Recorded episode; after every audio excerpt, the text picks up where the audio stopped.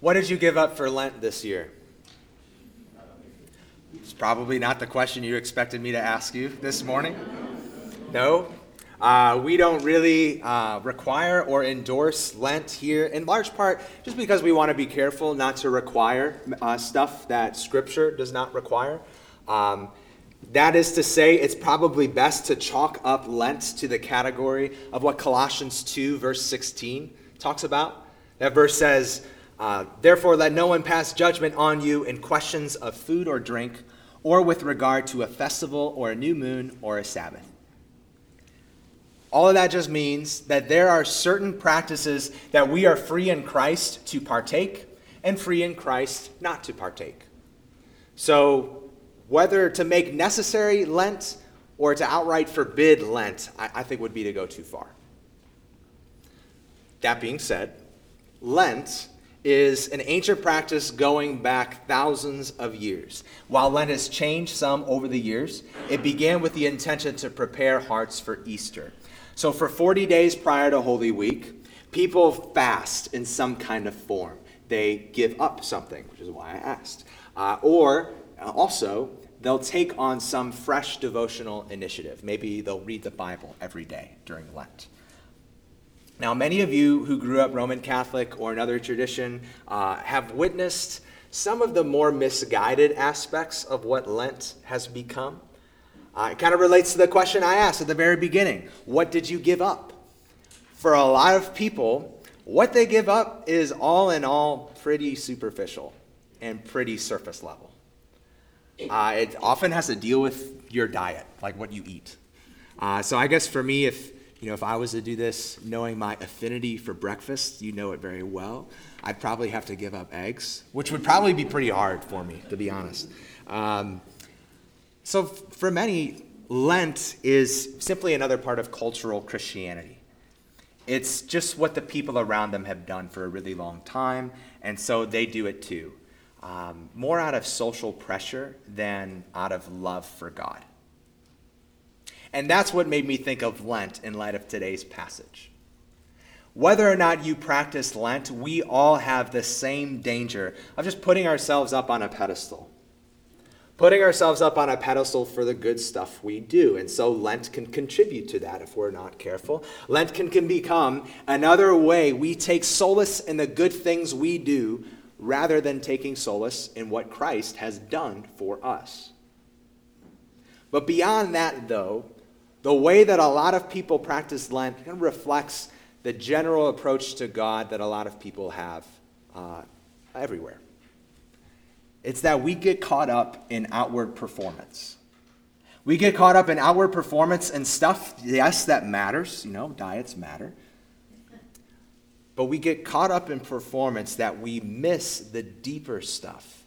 We miss the deeper heart behind everything we do.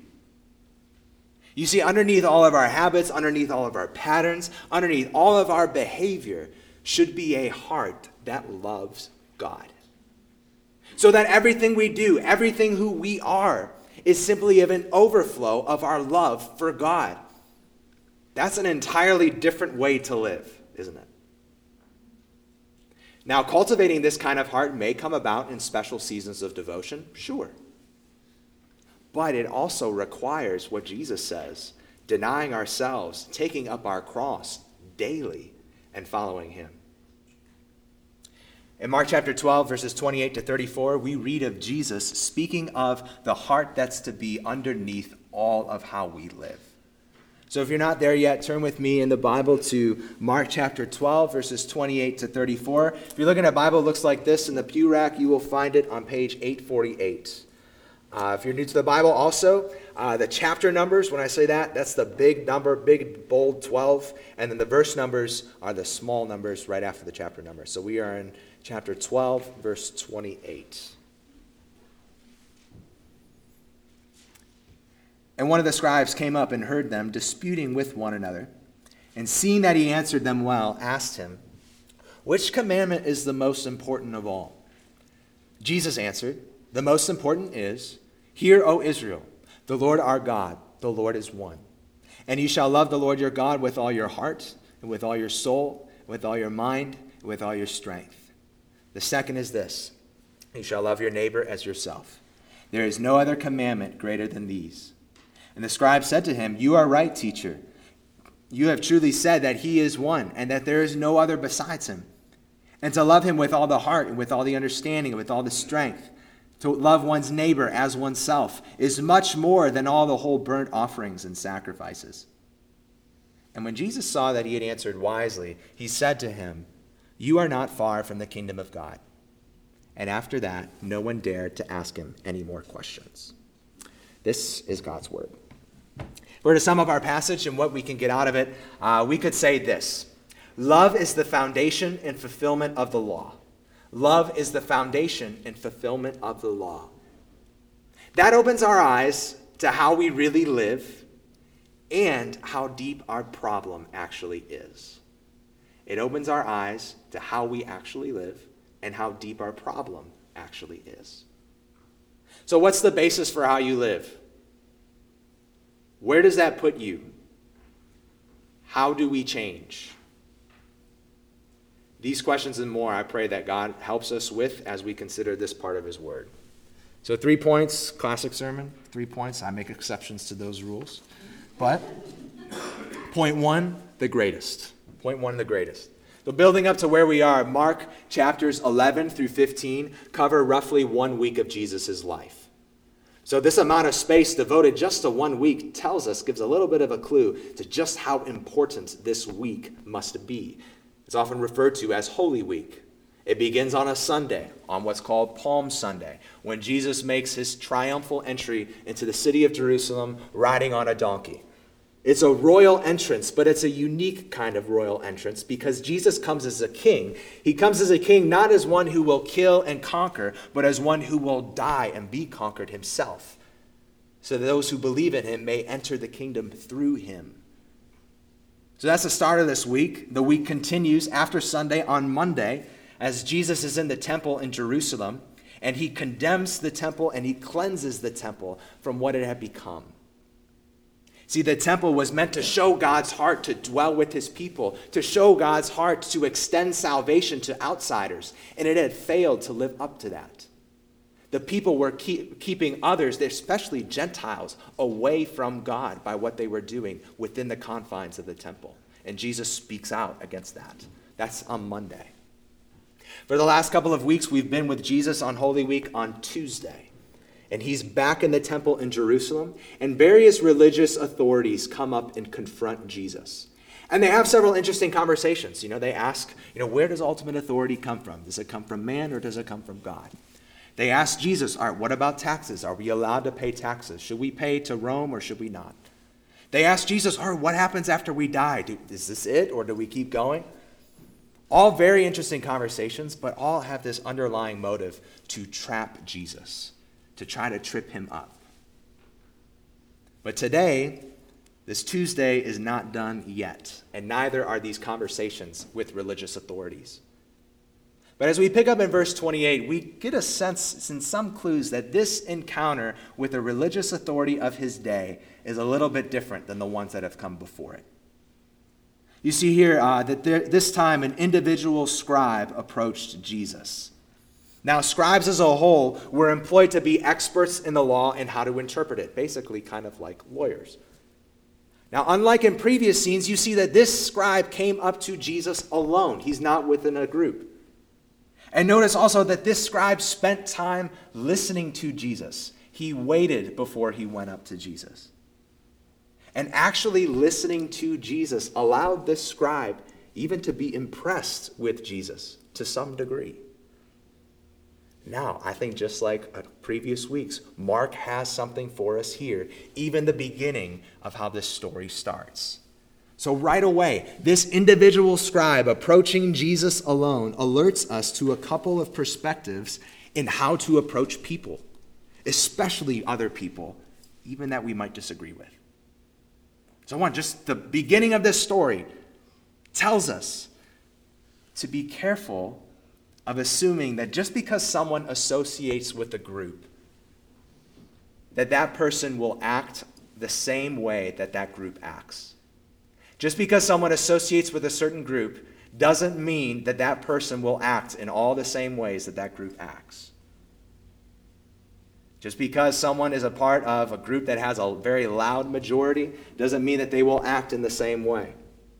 Just because a group is associated with a, uh, with a particular group does not mean that person is beyond the reach of Christ. So I think it alerts us to that right away.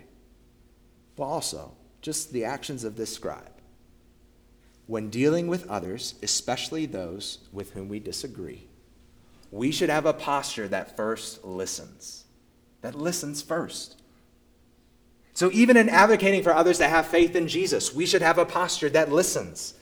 I've heard that evangelism is not, let me tell you how you're wrong. Advocating for faith in Jesus involves us listening to where people have been, to how people have thought through deep issues of life.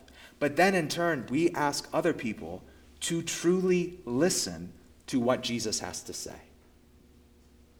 So, just right away, the beginning of the scene, it's like last week in the passage we looked at with the Pharisees and the Herodians. They were insincere. They flattered Jesus. We could see that right away. That's a small lesson for us. And right this scene, we could see at least some measure of sincerity with this scribe. And that's a lesson for us as well.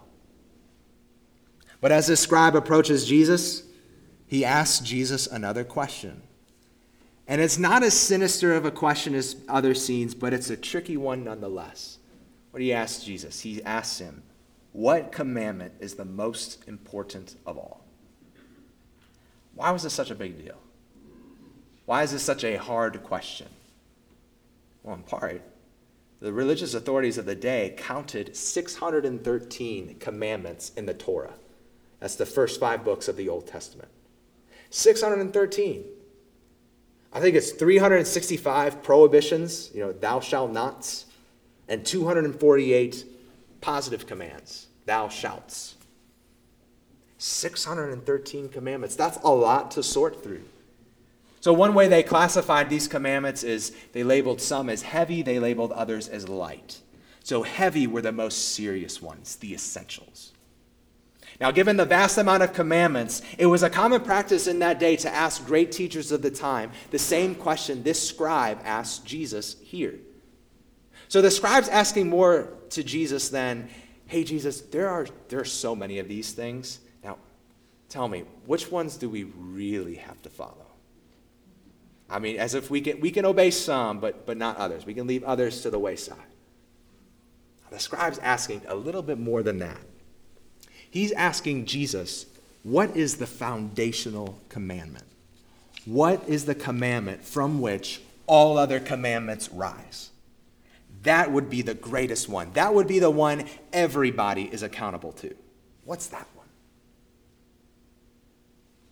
We know just in certain arenas of our life that there are certain rules that, if not followed, if not in place, everything unravels.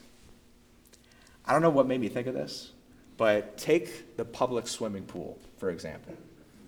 Okay? Uh, have you been around a public swimming pool? Unfortunately, it's not that time of year. It's supposed to be 60 degrees, though, today, so maybe. Um, but at a public swimming pool, there is one bedrock commandment that anchors the swimming pools across the United States and across the world no running. No running. That's the central bedrock commandment. If this commandment is not followed, anarchy and bedlam will descend on public swimming pools everywhere, and injuries will be catastrophic. What's the central bedrock commandment that lies at the heart of how we live? What's the foundation upon which everything else is built? What is our no running? Now, we'll get to what the answer should be. We'll get to that in time. But we all know, I know that you know, that what should be isn't always what is. The same worked back then. The people back then knew the right answer to what should lie at the hearts of how we live, but that didn't mean that they lived that way. No, you just read of the people of Jesus' time. For a lot of people back then, especially the religious leaders, the heart of how they lived, their actual greatest commandment, was to prove that they were good, righteous people. That was their goal. That was the heart of how they lived, to prove that they were good, righteous people. And they even used religious activities and practices to further that purpose. It's a good thing that people don't live like that anymore, right? What are our society's greatest commandments? According to our culture, what should lie at the heart of how we live? Have you ever thought about this? According to our culture. One author summarizes some baseline rules of life that run underneath our modern culture that pretty much just everybody assumes. So, some examples rules that should lie at the heart of our lives. You are free to do as you wish as long as you don't hurt anybody.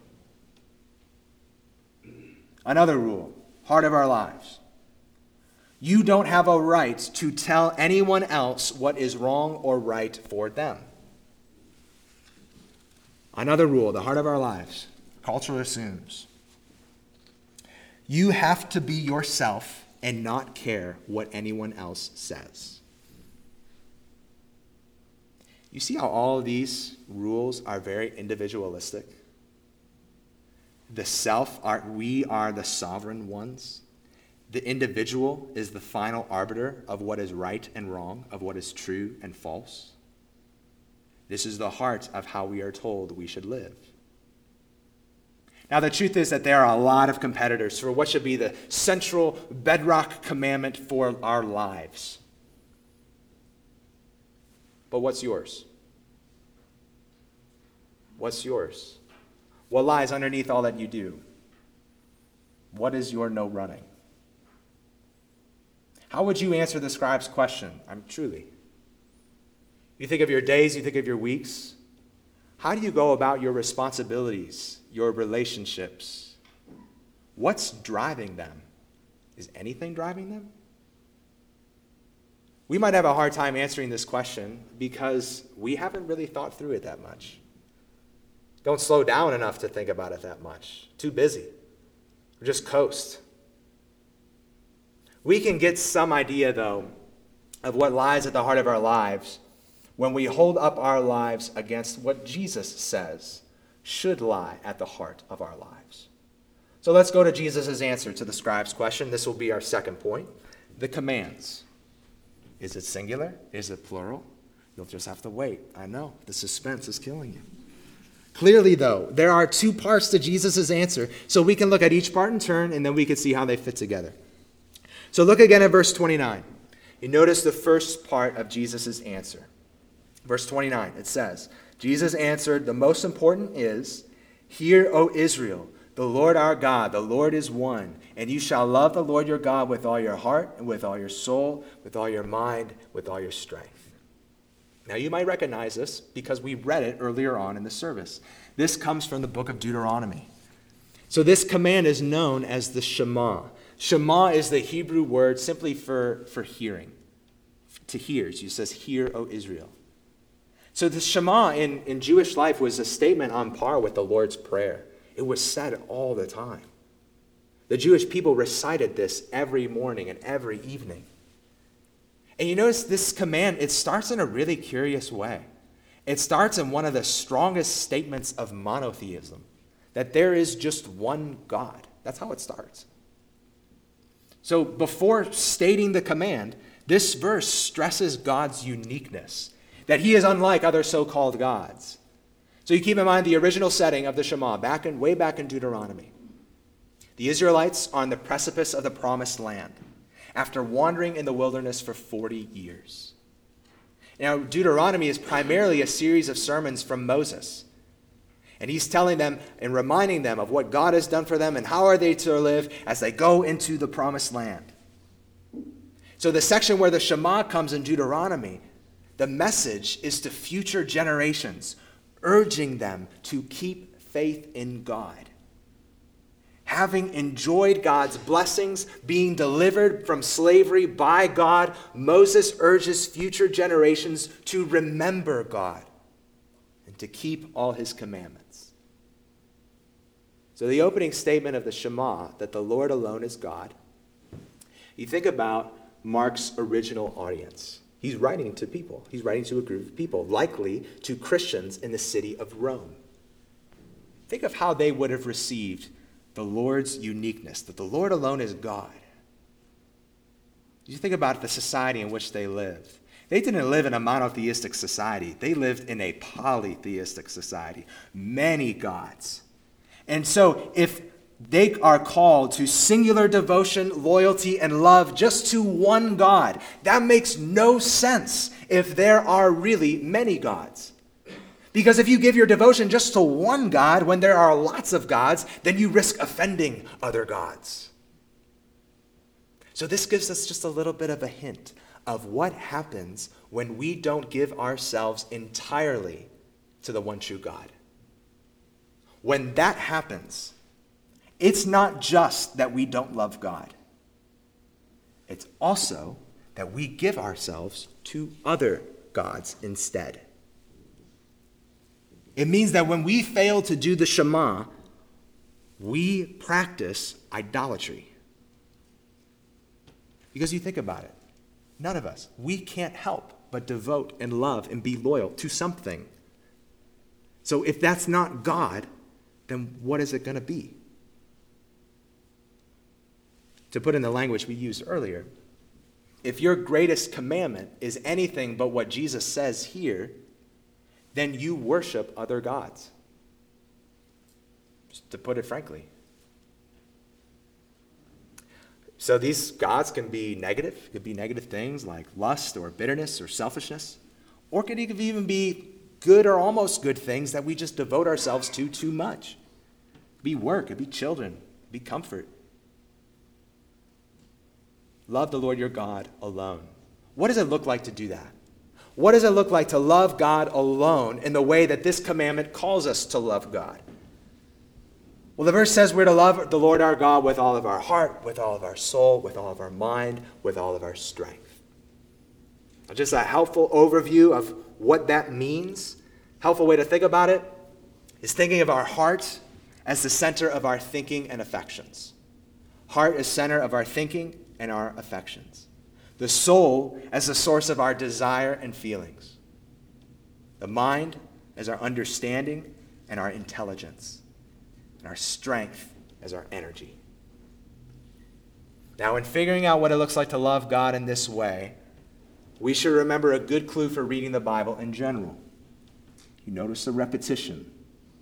If something's repeated a lot, there is a good chance that the author wants us to notice it. So, what's that little word that's repeated over and over again in this verse? Can anyone notice it? All. Is all. I heard it somewhere. Is all. So, notice this the Shema is not love the Lord your God yeah, on the weekends. Love the Lord your God in, in this part of your life. Love the Lord your God whenever you feel like it.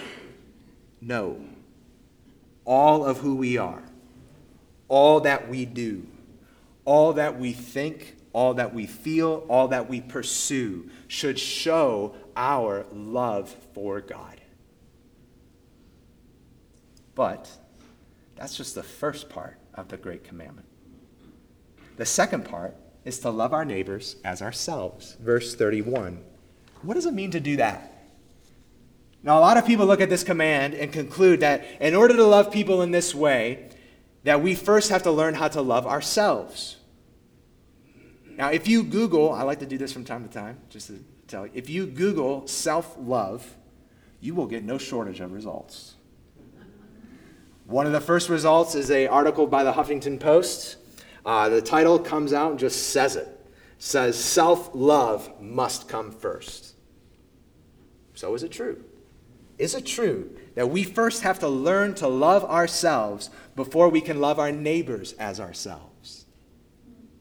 Now, I, I want to be diligent in this and give a little bit of nuance. The Bible does talk about our identity, how we view ourselves. The Bible does talk about that. But it roots that identity not in us, it roots it in God. First, that we are made in God's image, And second, that we are united to Christ. So in Christ, we are forgiven, righteous in God's sight. That's a worth and an identity that doesn't hinge on our status, it doesn't hinge on our performance, it doesn't hinge on the opinion of others. It is much stronger than that. The Bible does talk about that. But loving our neighbors as ourselves isn't talking about how we view ourselves. It's not talking about that. Rather, it operates under the assumption that we already know how to love ourselves. We don't need to, we already know how to do it. That's because the love spoken of here is more than our opinion and feelings toward other people, it's our actions toward other people.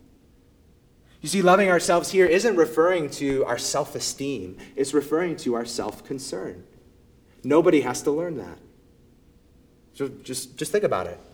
Even people with low self esteem show their intense concern for themselves because why would their self esteem bother them so much if they didn't be, if they weren't concerned for themselves?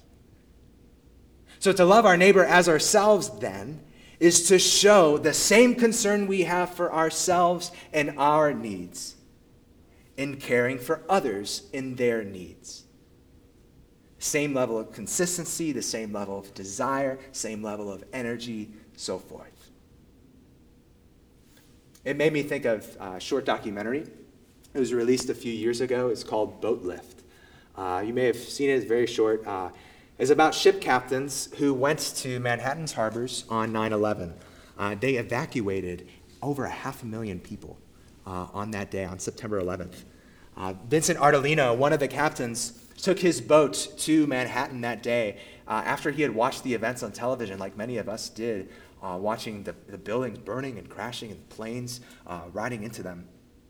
And Vincent told his wife, uh, you know, the only way that a lot of people are going to make it out of there is if they get out by water. And I have a boat, and I need to do something. Even if I just save one person, Vincent said, even if I just save one person, that's one person less that will have to suffer. The same level of concern you have for himself, he has for others. Love your neighbor as yourself. Now, most of us won't be placed in those kinds of extreme situations, maybe, but we have opportunities to love people as ourselves every day, to show the same concern we have for ourselves for others uh, I thought of my mom and my mom's love for me growing up. Plenty of ways she showed it, plenty of ways she still shows it. But a small way that stuck out to me as I was thinking about this is, is that whenever my mom made us dinner, she always had us eat first. She always made sure. We ate first, and she made sure we had everything we needed. She always made sure, at least to the best of her ability, that it was hot when we ate it. All that's in place, then she would eat. She always ate last. Love your neighbor as yourself. What is the greatest commandment? What's to under, lie underneath all that we do? The foundation upon which everything else is built. What is our true no running? It's to love the Lord our God with all of our heart, with all of our soul, with all of our mind, with all of our strength, and to love our neighbor as ourselves. You see what Jesus says at the end of uh, verse 31. He says that there is no other commandment greater than these. Commandment. That's singular, that's not plural. These parts go together. It's the basis of the entire law. Later on in the New Testament, the Apostle Paul will say that love is the fulfillment of the law. Meaning that if we love God and if we love neighbor, then naturally we will follow through in obeying God and doing good to our neighbor. And if we don't love God and don't love neighbor, when we sin against God, it's more than we just that we did something bad. It's that it began because we weren't standing on the right foundation. We got off of it. We sinned because we stopped loving God.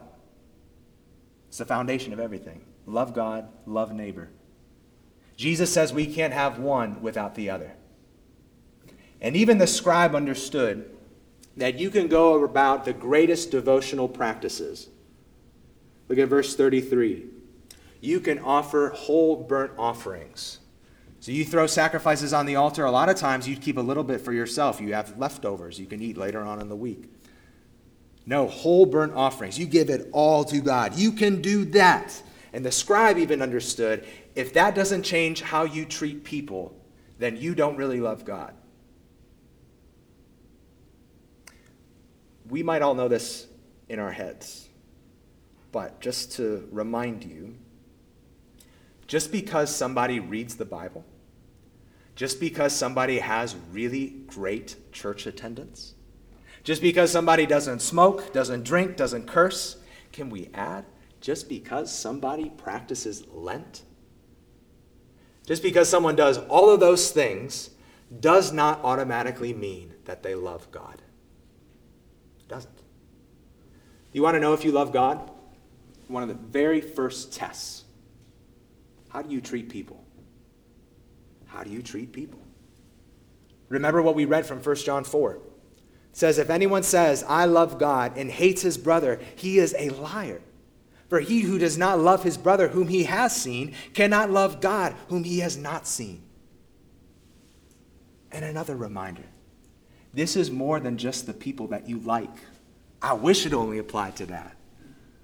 But remember, there is another scribe who asked Jesus after Jesus said, You got to love your neighbor as yourself. So he asked Jesus, All right, who is my neighbor? Thinking he can find a little bit of a loophole in that. And that's when Jesus told this parable of the Good Samaritan a story of an enemy loving his enemy as himself. These commands go together. But you know, a, lot of people will say, um, you know, Steve, I've, I've been trying to listen, politely listening. I, have uh, I'm with you on a lot of the stuff you said. Uh, just a lot of content, so I'm trying my best to follow. I know, thank you. Um, but I don't think I need to be religious to be a good person or to care for other people. I just don't think I need to do that. What do we say to that? I, say like that, that's legitimate. It's a leg- legitimate thought to have. And on the surface, there is some truth to that. It's called God's common grace. It's another topic, it's another day. But there is a reason that loving God comes first in these two parts. There's a reason that loving God comes first. You even look at it, we might skip over this too quickly. Notice that the love we're to have for God is different than the love we're to have for people. We don't love our neighbor with all of our heart, soul, mind, and strength because that would place our neighbor on the same plane as God. So, to sum it up, we have to keep love for God and love for neighbor together, but love for God must come first. Because, believe it or not, we love people best when we love God first and more. Why? Why? Because true love in its purest form comes only from God. Think back again to 1 John 4. What does it say? God is love. True love in its purest form comes only from God. So, further, to love anything more or before God is inappropriate and wrong simply because nothing else is God. So, when we don't love God first, you know what ends up happening is that we end up making love into whatever we want it to mean. And look at the mess that's gotten us in. Point three what's missing? What's missing? Every time I leave the house, I do the three part slap. I'm not the first one to observe this. Many people have commented on this. I just can relate to it very well. As I'm walking out the door, I hit my right thigh, I hit my left thigh, and then I hit my back left pocket. That's because uh, my right pocket is always the keys. My left pocket is always my phone. My back left pocket is always my wallet. And I can feel right now my keys are missing. This is so ingrained in me that a couple pairs of my jeans that I've had for a long time actually have the outline of my phone on the, the left pocket. My fiance tells me, get rid of those jeans. Uh, but I'm like my dad, I'm not getting rid of them ever. Uh, if I fail to do the three part slap, sooner or later, I will get the suspicious sense that I'm missing something. You know that feeling when you know you, you've forgotten something, you just don't know what it is. Now that we've established that this is the greatest commandment, that this is what should underlie all of our lives, that this should be the no running of our lives, there should be a part of you that, that doesn't feel comfortable. There should be a part of you that doesn't feel comfortable. You should have a creeping sense that something is still missing. We can leave all this here, just, you know, love God, love neighbor, the end. We could just leave it. But there's a problem. None of us have lived the way that the greatest commandment calls us to live. None of us. No amount of us trying can make us live in the way that the greatest commandment calls us to live. No amount of us actually doing the greatest commandment can make up for all the times we lived in the opposite way the greatest commandment calls us to live. So, even as the scribe in this scene agrees with Jesus' answer, there's something still missing. What did Jesus say to him in verse 34? He tells the scribe, You are not far from the kingdom. You are not far from the kingdom. Last time I checked, the kingdom of God is not like horseshoes or hand grenades. Being close does not count. There is a difference between being near the kingdom of God and being in the kingdom of God. It wasn't enough that this man agreed with Jesus that we should love God with all of our heart, soul, mind, and strength, and love our neighbor as ourselves. That, that's fine. That's a starting point to agree with Jesus on that. But we have to keep going. Because once we realize that's how we should live, we should soon quickly realize after that we haven't lived that way. One pastor who preached through the Sermon on the Mount, that's uh, the book of Matthew, chapters 5 through 7, uh, he did some research just getting ready for preaching on the Sermon on the Mount, and he came across a professor named Virginia Stem Owens, who's a professor at Texas A&M of English and Literature. Some uh, years ago, this professor gave her freshman students uh, the assignment of reading the Sermon on the Mount and writing a response paper to it. And most of them, believe it or not, Texas, you know, the heart of the Bible Belt, have never heard of the Sermon on the Mount, had never read it. So she knew she was in for some doozies of responses. Here are the couple of responses that she got. I do not like the essay, The Sermon on the Mount. It was hard to read. And it made me feel like I had to be perfect, and no one is. Someone else said, The things in this sermon are absurd. To look at a woman as adultery, to hate a man is murder, that is the most extreme, stupid, unhuman statement I have ever heard. College freshman. Reflecting on this, Virginia Stem Owens said that she believed her students were desperately looking for cover desperately looking for cover. That her students knew that the Sermon on the Mount, that it would be great if everybody around them lived like that. But they know that they couldn't live like that themselves. In the words of Dr. Martyn Lloyd-Jones, he said, If anyone has read the Sermon on the Mount with an open mind, they would cry out, God, save me from the Sermon on the Mount. The same should work for this scribe as he hears the greatest commandment. But there's something missing in his response, isn't there? You know, there's something missing in his response to Jesus. And what is that?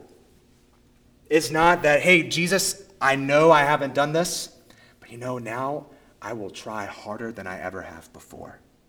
I'm going to do my best. That's not what's missing. It's not missing, hey, Jesus, I know I haven't done this, but you know what? From now on, I'm going to make my good outweigh my bad. That's going to be my life's goal. That's not what's missing either. We get a clue of what's missing and how this scribe addresses Jesus. Look at verse 32. What does he call Jesus? Teacher. That's not wrong. Jesus is a teacher. This man, though, needed more than a teacher. This man needed a savior. And you know who was right in front of him? The Savior. The Savior was right in front of this man, right in front of the scribe. That's how Jesus can say he wasn't far from the kingdom. Right in front of this scribe was the one who could bring him into the kingdom. Right in front of this scribe was the one who had never failed to love God with all of his heart, his mind, his soul, and strength. Right in front of this scribe is the one who loved his neighbor as himself at all times. And right in front of this scribe was the one who died for all of our sin of not loving God with everything we have, of not loving our neighbors as ourselves. Right in front of our, this scribe was the one he needed. Friends, this morning, do not be satisfied with being near the kingdom of God. Look at the one who's right in front of you, who can bring you into the kingdom of God. And trust him alone, not your good works. Trust in what Jesus has done for you. No more being friendly to Jesus. No, come to Jesus with everything. He's right in front of you. He, is he alone is the Savior, He alone is the substitute who brings us into the kingdom of God the one who we follow with everything we have, everything we are. And what happens after that? What happens after that? Do we leave the greatest commandment behind? Jesus did that. Now we don't have to. That'd be a good deal. Now, once we are forgiven and justified by faith in Christ, we actually can follow the greatest commandment like we never have done before. That's not just because we who believe in Jesus now have a new power and desires and hearts to follow Jesus. We do have that by the Spirit of God in us. But also, we who believe in Jesus have hearts transformed by God's love for us. See, we love God, we love neighbor, not as those who earn God's love, but as those who have already received God's love. Back to 1 John 4 again. What does it say? Very simply We love because he first loved us. The greatest commandment shows us that we have sinned in far deeper ways than we ever realized. But that means, you know what that means? That God's love for us and sending Jesus to live and die in our place is also far deeper than we ever realized. Having received the deepest love ever, we can now channel that to others. Let's pray.